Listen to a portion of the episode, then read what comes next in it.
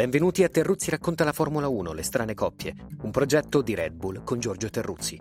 Un podcast per raccontare il fascino della Formula 1 e lasciarsi sorprendere dalle avventure parallele e curiosamente affini di due piloti, prendendo spunto da un dettaglio di cronaca o da una memoria personale. Siamo al decimo Gran Premio del Mondiale 2020 e alla decima tappa del nostro viaggio. E se da un lato si celebrano i trionfi e i record di Lewis Hamilton, talento assoluto che ha avuto anche la fortuna di incontrare sulla sua strada una macchina quasi invincibile, noi per contrasto andiamo a celebrare due piloti non certo privi di capacità, ma che in Formula 1 hanno forse raccolto meno di quanto avrebbero meritato.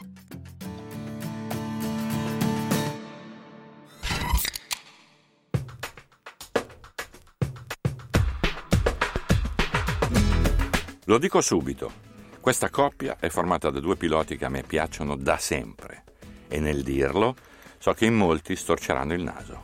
Eccoli dunque, Jack X e Fernando Alonso.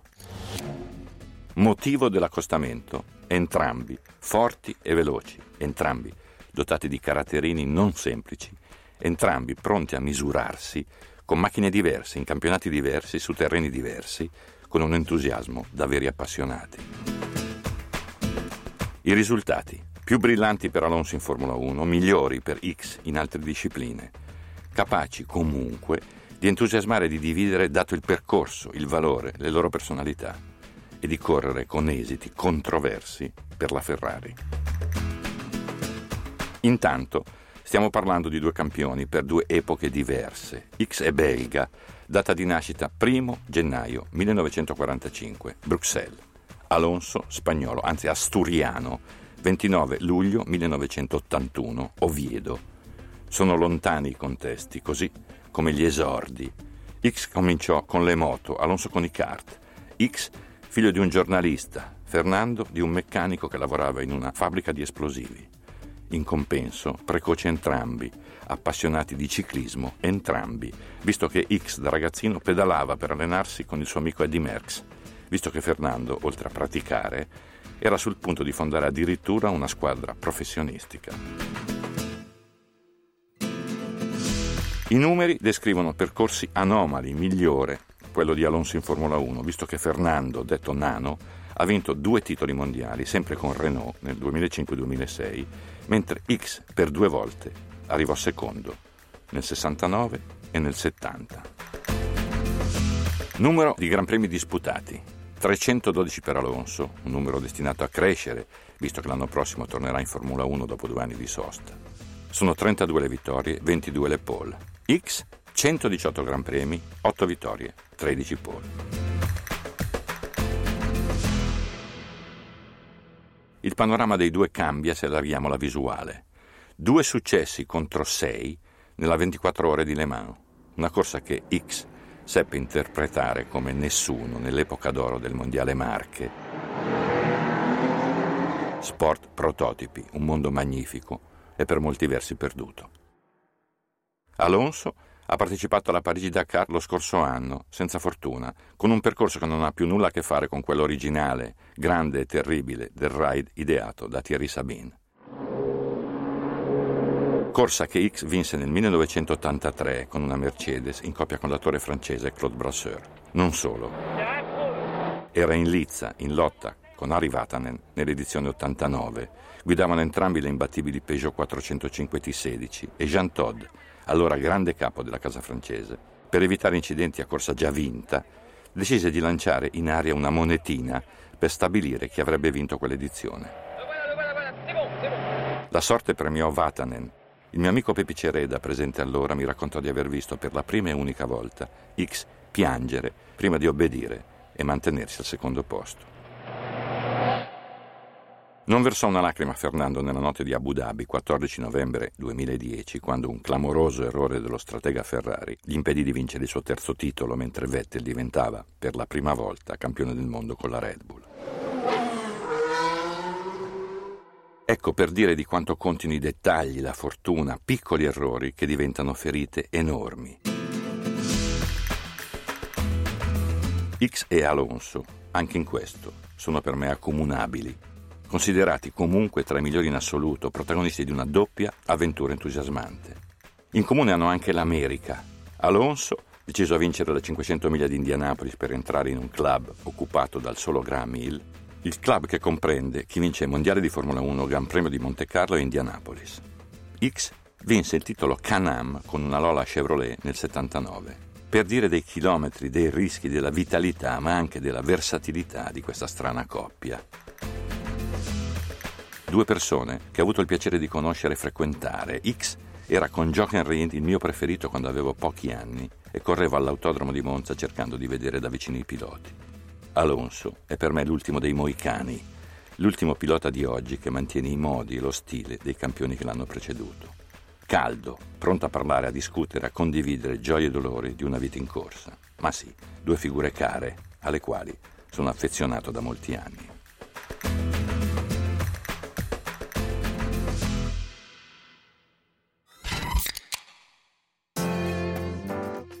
Jacques Bernard X, detto Jackie, nato a Bruxelles nel 1949, ha corso in Formula 1 per ben 14 stagioni, Dall'esordio su Matra nel 1966 alle ultime gare al volante della Ligier nel 1979, anche se negli ultimi anni le sue presenze furono sporadiche. Nel suo periodo d'oro, dal 1968 al 1973, non riuscì ad andare oltre il secondo posto nel mondiale, per due anni di seguito. Nel 1969 con Brabham e nel 1970 con Ferrari. In carriera ha corso tra le altre anche con Williams, Lotus e Hanson partecipando in tutto a 116 Gran Premi, con 8 successi, 25 podi e 13 pole. Le sue pagine migliori le ha scritte però lontano dalla Formula 1, mettendo in mostra una versatilità che ha pochi uguali nella storia del motorsport e che gli ha permesso di vincere di tutto, dalla serie americana Can-Am al mondiale prototipi fino alla Parigi-Dakar. Il suo nome resta particolarmente legato alla 24 ore di Le Mans, vinta per sei volte nell'arco di 14 anni.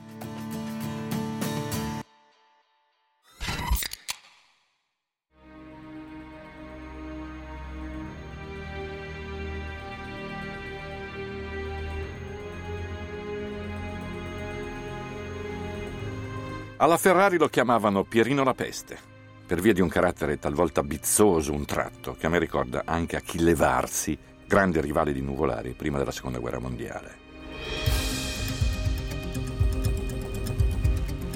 X dunque, in moto a 16 anni per gareggiare nel trial, in auto a 18, gare turismo e gare in salita, rally, di tutto per imparare ad andare forte dappertutto campione nazionale turismo nel 65, abbastanza per cominciare a misurarsi su più fronti per debuttare nel campionato europeo di Formula 2 con le Matra gestite da Ken Tyrrell e Jackie Stewart come riferimento. Tyrrell, forse il più formidabile talent scout delle corse. Allora era possibile disputare i Gran Premi ridati anche con vetture di caratura inferiore, così accadde. Matra Formula 2 per il Gran Premio di Germania 1966. Un esordio tragico, collisione al primo giro con la Cooper di John Taylor che morirà, per le ustioni riportate, in quel rogo. Fiamme, un elemento che X ritroverà purtroppo più volte negli anni successivi. Ma ormai era lanciato, vinse il titolo europeo di Formula 2 nel 67 e firmò un contratto con la Ferrari per la stagione successiva. Corse a Monza negli Stati Uniti con una Cooper Maserati, al fianco di Jochen Rindt, un pilota che avrà un ruolo fondamentale nel destino di Jackie. In ogni caso, primo punto conquistato nel Gran Premio d'Italia e debutto sulle rosse di Maranello nel 68, a pochi mesi di distanza dalla tragica morte di Lorenzo Bandini a Monte Carlo. Aveva poco più di vent'anni quando vinse il suo primo Grand Prix in Francia a Rouen, guidando in modo magistrale sul bagnato. Il più giovane vincitore con la Ferrari, un record che verrà battuto addirittura da Charles Leclerc finì quarto nel suo primo mondiale con tanto di gravi incidenti in Canada. I rapporti interni, problematici sempre. Fine del fidanzamento con la Ferrari. In attesa di flirtare di nuovo con Maranello, corse con Brabham nel 69, vincendo due gare e chiudendo secondo nel mondiale dietro Stewart, per poi tornare alla Ferrari per guidare quella bellissima 312B progettata da Forghieri. A proposito di vetture leggendarie, nel frattempo Jackie aveva trionfato con la Ford GT40 Aleman in coppia con Jackie Oliver. Ricordate? Forse sì. Le macchine schierate in un rettilineo a spina di pesce, i piloti che corrono saltano dentro e vanno. X, contrario a quella procedura considerata troppo pericolosa, invece di correre camminò polemicamente, lentamente, si allacciò per bene le cinture, partendo in ritardo, ma cacciando in pista il meglio del suo talento. primo centro di una lunga sequenza. X vinse di nuovo nel 75 con una Gulf Mirage, nel 76, nel 77, 81 e 82, sempre con Porsche. Prototipi, mostri a ruote coperte. Due titoli mondiali vinti nell'82-83, una lunga sequenza di vittorie, guidando le Ferrari vincitrici del campionato Marche 1972. In Formula 1 col cavallino rimase altri quattro anni, raramente felici per problemi tecnici soprattutto. La stagione migliore, 1970, un lungo duello con Rint, morto in prova Monza, un altro rogo in Spagna dal quale uscì ustionato e miracolato, fiamme come detto, non le prime, non le ultime. Il titolo andò a Rint, assegnato una memoria. Jackie non riuscì a raggiungerlo, confessando, tempo dopo, di essere contento così, perché era giusto che Jochen fosse campione. Corse con altre vetture, McLaren, ISO, Lotus, Williams, Ensign, Ligier, mai competitive, sino al 79, senza più riuscire a vincere. Continuò con successo nelle gare di durata, con un altro capitolo nero, collisione con la Porsche di Stefan Belloff a Spa, 1 settembre 85, morte del fortissimo pilota tedesco, ancora polemiche, sulla sua guida aggressiva. X era già un protagonista dei raid, promotore tra l'altro del Rally dei Faraoni. Fu durante quella gara, edizione 1991, che un altro incendio portò alla morte di Christian Taren, amico e copilota da molti anni.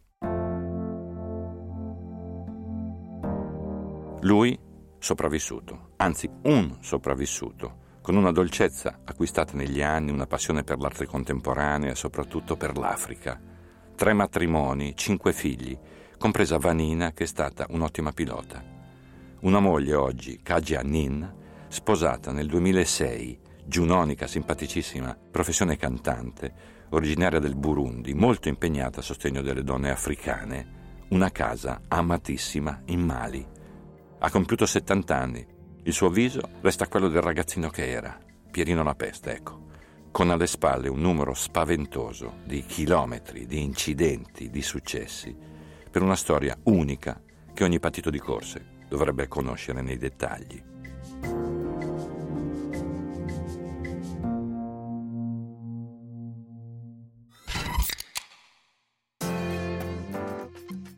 Fernando Alonso Diaz, spagnolo di Oviedo, classe 1981, a oggi è l'unico pilota iberico ad aver vinto un Gran Premio di Formula 1.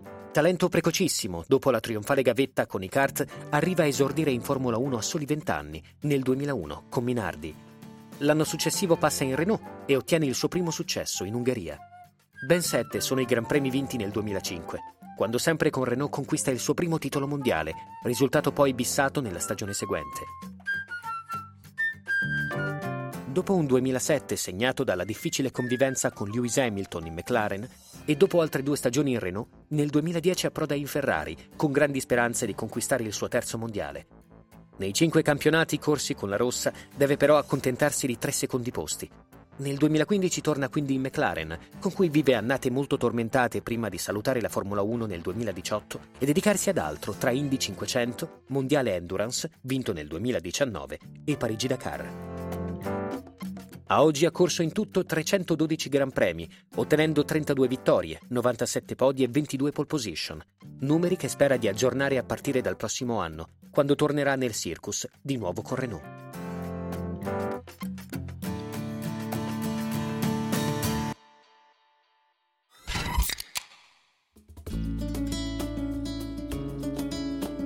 Fernando Alonso. Beh, qui siamo al presente, stiamo parlando di un personaggio che tutti gli appassionati di oggi conoscono e riconoscono.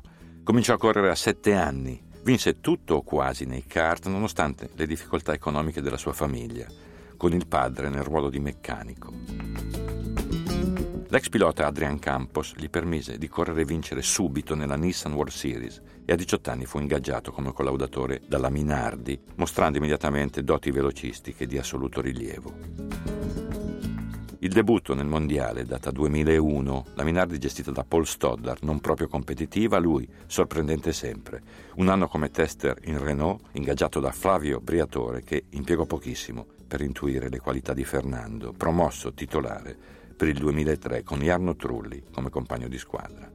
Prima pole in Malesia, uno spavento in Brasile quando entrò in collisione con Weber appena uscito di pista, prima vittoria in Ungheria come più giovane vincitore di un Grand Prix nella storia. Siamo nel cuore di un periodo dorato, tutto in ascesa. Alonso rimane alla Renault, la squadra cresce con lui per aprire un ciclo breve ma felicissimo. Due titoli mondiali vinti consecutivamente, interrompendo così il lungo monopolio firmato Michael Schumacher con il quale è protagonista di un lungo, bellissimo duello durante l'intera stagione 2006. Fernando colleziona sette successi nel 2005, altrettanti nell'anno successivo. Trasforma la Spagna in un enorme covo di tifosi che mai avevano avuto un campione così forte da accompagnare nel mondiale. Si fermava a Schumi, Alonso passava alla McLaren, anno 2007. Il primo di una serie tutt'altro che felice. Si è molto discusso su quell'unica stagione nel team inglese con il giovane Lewis Hamilton come partner, già molto veloce e protetto da Ron Dennis, boss del team, con il quale Fernando avviò un rapporto fatto di spigoli e nodi, incomprensioni e sgarberie. Il tutto nella stagione della celebre Spy Story, documenti sottratti alla Ferrari e utilizzati dalla McLaren. Troppe interferenze, troppe scorie, titolo perso a vantaggio di Raikkonen con la rossa, dentro un ultimo atto brasiliano caotico e per molti versi misterioso. Kimi punti 110, Hamilton e Alonso appaiati a quota 109.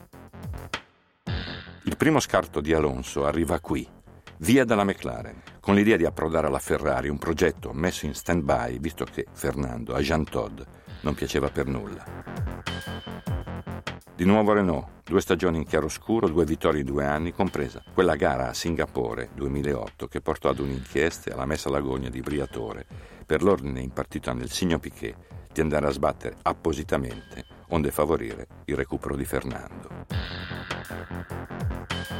Un'ombra, dopo quelle emerse durante l'anno in McLaren, Spy Story compresa, che sfiorarono Alonso senza coinvolgerlo come autore di alcuna scorrettezza, anche se in molti pensarono e pensano ancora che almeno a Singapore fosse a conoscenza dei piani del team, visto che stiamo parlando di una persona nata pronta, molto propensa ad avere il controllo di ciò che capita attorno a lui. Ferrari dunque, cinque anni neri con la rossa. Gli anni di Vettel soprattutto, che vinse quattro titoli con una Red Bull superiore, compresi quelli del 2010 e 2012 che Fernando sfiorò letteralmente senza soddisfazione. Qui potremmo discutere come al bar, per ore, dico la mia. Alonso per me è superiore a Sebastian, lo è sempre stato. Riuscendo a lottare sino in fondo con una Ferrari meno competitiva, grazie alle proprie doti di guida. Dunque a mio avviso il bilancio 4-0 è troppo favorevole a Vettel e di certo la vittoria buttata per un errore madornale di una singola persona nel 2010 avrebbe cambiato il destino di una serie di uomini in rosso, a cominciare da Fernando, che pure, con Ferrari, vinse 12 Gran Premi. Ma a furia di perdere, i rapporti si incrinano, l'amore svanisce. In molti lasciarono la Ferrari in quegli anni, alla fine se ne andò anche lui, senza alcuna alternativa vincente. Con molti rimpianti dentro e fuori Maranello, perché stiamo parlando di un campione che in gara offre rendimenti strepitosi, comunque. Basta contare i punti conquistati in ogni condizione e confrontarli con quelli dei compagni di team. Una qualità conservata anche nell'ultimo quadriennio in McLaren dal 2014 al 2018, nonostante una vettura davvero modesta, abbastanza per fargli decidere di lasciare la Formula 1 e dedicarsi con successo ad altre discipline.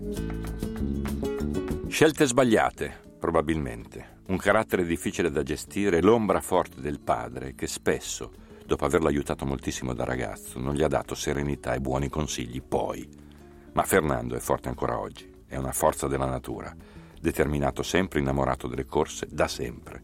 Un valore per la Formula 1, un valore ritrovato, comunque vada, con la Renault, la squadra che più l'ha gratificato, e ritrova per la terza volta nella sua lunga storia agonistica.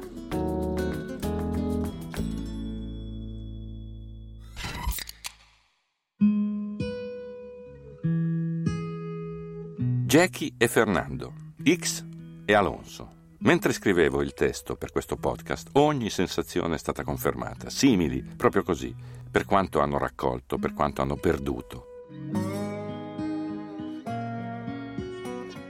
Spero che Alonso trovi una terza giovinezza in prossimità dei suoi 40 anni, che X continui a comparire sulle scene per chiacchierare del passato, di un tempo in cui correre e sopravvivere alle corse era davvero considerato un miracolo. Dunque, grazie ad entrambi, la passione vale più di ogni trofeo.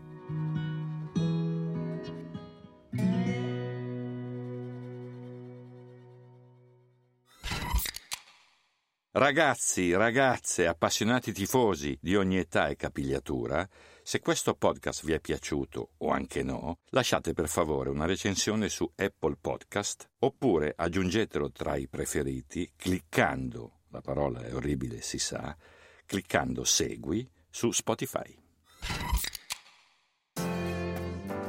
Avete ascoltato Terruzzi racconta la Formula 1, le strane coppie, un progetto di Red Bull con Giorgio Terruzzi. Jackie X e Fernando Alonso ci hanno accompagnato nel decimo appuntamento della stagione.